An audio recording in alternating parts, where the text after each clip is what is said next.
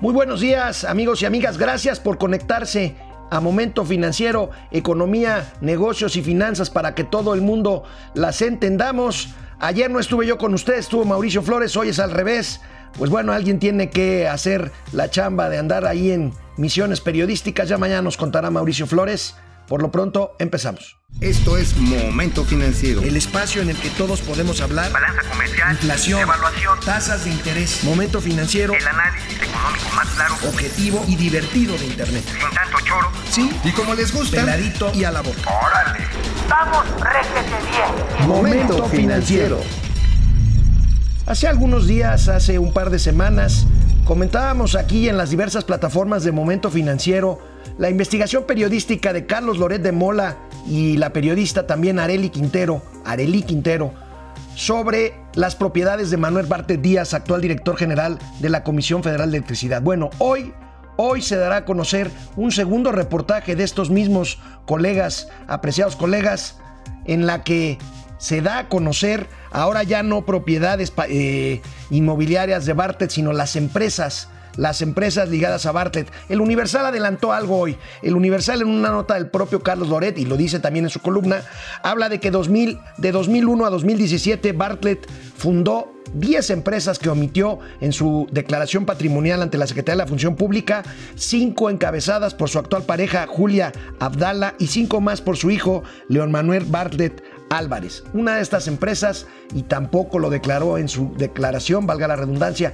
de conflicto de interés, es proveedora o brinda el servicio de fibra oscura y ahorro de energía, lo cual supone un claro conflicto de interés con la Comisión Federal de Electricidad que dirige el propio Manuel, Manuel Bartlett. Y mientras tanto, mientras tanto, hoy en la mañanera el presidente habló de energía y habló de Pemex y estuvo la Secretaría la secretaria de Energía, Rocío Nale, y el director general de Pemex, pero no estuvo. No estuvo ahí Bartlett y además lo protegieron en toda la conferencia. No se le dio la palabra a ningún medio nacional, puros medios alternativos. Por supuesto, no llegó la pregunta sobre Bartlett, pero al hablar el presidente de la República en esta conferencia, algunos nos acordamos de Manuel Bartlett ausente ahí. Es, desde luego, mantener cero corrupción, cero impunidad cero lujos en el gobierno y agregarle dos componentes más, dos elementos más al plan. Uno, la recuperación del sector energético, porque eh, significa ingresos para la nación.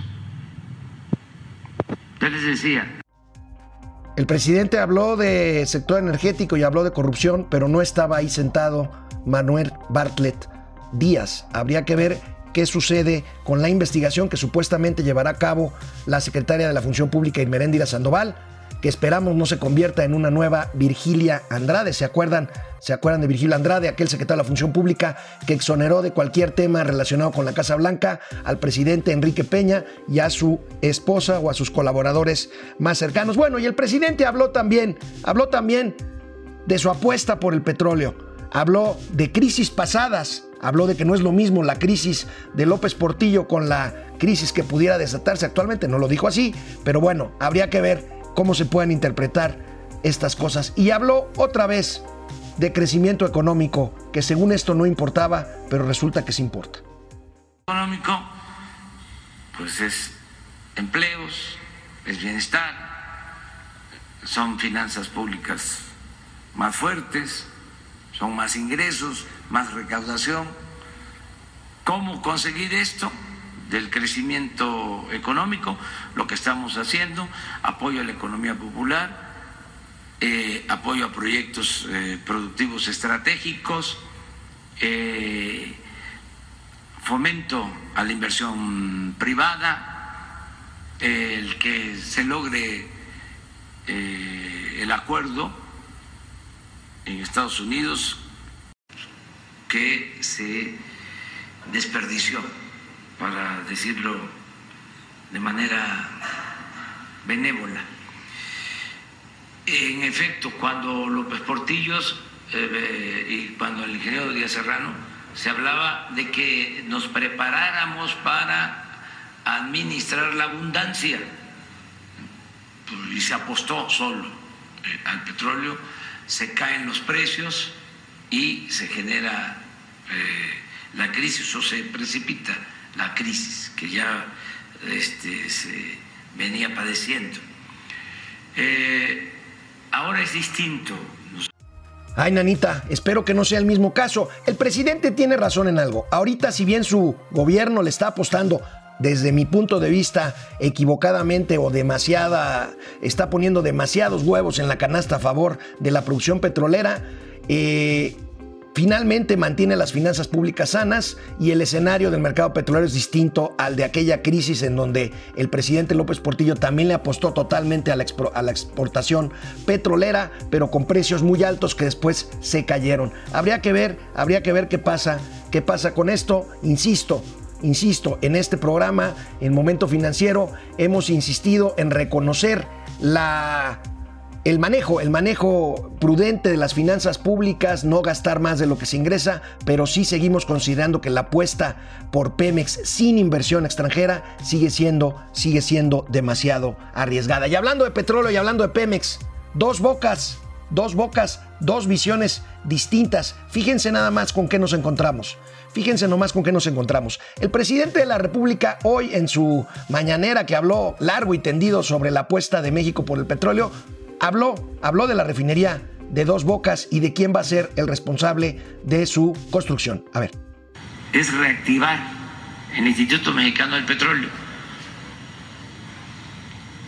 Eh, los técnicos que están a cargo de la rehabilitación de las refinerías, la tecnología que estamos utilizando en Dos Bocas es del Instituto Mexicano del Petróleo.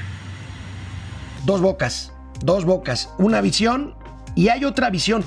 Nada más como un antecedente, ¿se acuerdan que el presidente anda de pleito con los periódicos internacionales, concretamente con el Wall Street Journal de Nueva York y con el Financial Times de Londres, a quien ya incluso le exigió disculpas al pueblo mexicano? Bueno, pues sobre esto, dos bocas, aquí una joya, una joya que apareció publicada en el semanario The Economist este es un semanario también especializado en temas económicos y financieros, que también es referente, al igual del Financial Times, en los mercados internacionales. Está en inglés, permítanme leerle, si me lo dejan ahí tantito, si me, permiten leerle en español la primera parte de este, de este párrafo en un editorial de The Economist. Dice, hay buenas razones para que AMLO quiera explotar al máximo los recursos naturales de México. El petróleo puede ayudar a impulsar el crecimiento y llenar a Hacienda pero lo está haciendo de una manera diferente a su predecesor, Enrique Peña Nieto, quien abrió el petróleo y el gas a la inversión privada, pero dejó a Pemex, la compañía petrolera estatal, endeudada e impregnada de corrupción.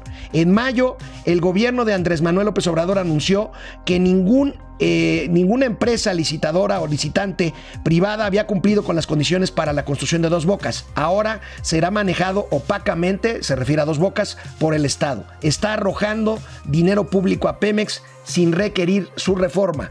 Y miren nada más esta joya.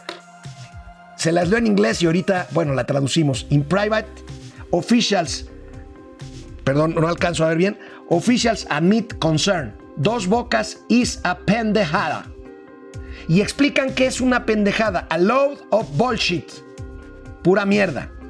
Admits one. Fíjense nada más con qué nos encontramos. Bueno, mientras el presidente sigue presumiendo dos bocas, un medio inglés dejó la flema inglesa, lo flemático que son los ingleses y habló de the whole pendejada. Habría que ver, habría que ver si el presidente le exige una disculpa pública a The Economist. Bueno, esta mañana, esta mañana, el, eh, bueno, vamos primero con algunos comentarios. Gracias, gracias por conectarse. Déjenme ponerme mis lentes. Muchos conectados hoy, les agradecemos muchísimo. Francisco Valdés es uno de los protegidos, ya que con el tema de Pemex, ¿quién creen que hará los negocios sucios para beneficio de la 4T? Saludos, se refiere Paco Valdés, me imagino, a Manuel Bartlett, Marichuy Torres, Góngora. ¿Qué sucedió en el camino de ser su peor enemigo por la caída del sistema a ser su mayor aliado defendido? Efectivamente, este, de hecho, hay un libro en el que eh, Andrés Manuel López Obrador señala claramente con nombre y apellido a Manuel Bartlett como un, como un desvergonzado, corrupto y ahora, pues bueno, pues las alianzas políticas, esos son. Oscar Mauricio Monraz, sus... Eh, Lopito sabe que los expertos en finanzas y economía, todo un estuche de monería artesanal. Pues muchas gracias por conectarse, eh, amigos y amigas. Hoy el INEGI, el INEGI dio a conocer esta mañana muy tempranito el índice de inflación a la primera quincena de septiembre, los precios. Y una buena noticia, eh, a nivel quincenal eh, la inflación avanza 0.17%, pero aquí, aquí la buena noticia es que en términos anuales se llegó, Albricias, se llegó a la meta del Banco de México en materia de inflación. La inflación en términos anuales está ya por debajo de los 3,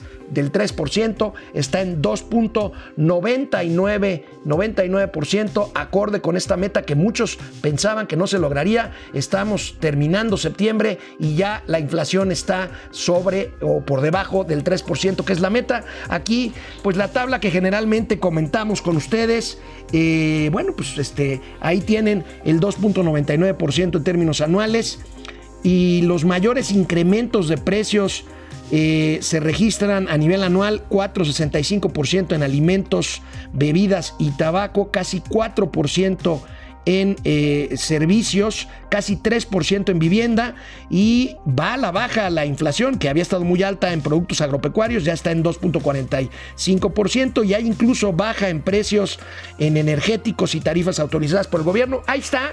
Esto, ¿qué significa esto? Bueno, para mí una señal muy clara eh, si el Banco de México ha logrado ya establecer la inflación a los términos de su meta anualizada, pues lo más probable es que pasado mañana, el jueves, baje 25 puntos porcentuales más la tasa de interés que ahorita anda eh, la mexicana en 8%. Seguramente el próximo jueves se anunciará una baja que la colocará al 7.75%. Hay quien piensa que la bajará hasta 7,5% eh, con, esta, con esta noticia de la inflación. No lo sabemos. Yo me inclino a pensar que será nada más 25 puntos porcentuales. El, viernes, el jueves a la una, el jueves a la una lo, lo sabremos. Eh, más comentarios.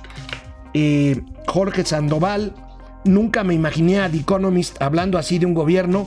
AMLO definitivamente está rompiendo esquemas. Sí, sí, sí, una pendejada. A ver si alguien tiene por ahí una traducción a esta, a esta eh, expresión tan mexicana, se los vamos a agradecer. The Economist no la encontró. Eh, Orochi, chale adiós a mi coca de 10 varos.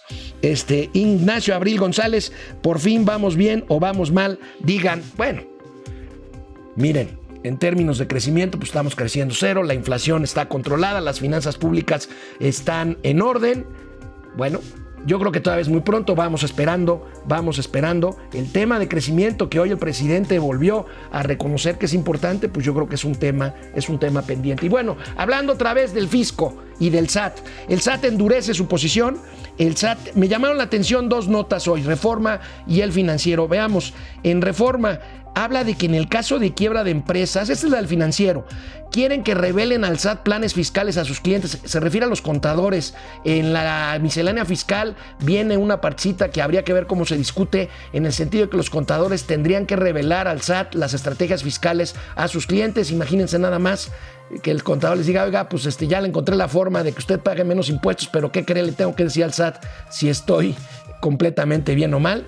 Muchos lo consideran esto como un exceso. Y la nota, la nota de reforma que habla de que eh, en caso de quiebra de empresas, el SAT podrá irse para cobrar impuestos pendientes contra los eh, obligados solidarios, accionistas, el director general, liquidadores, síndicos y administradores generales.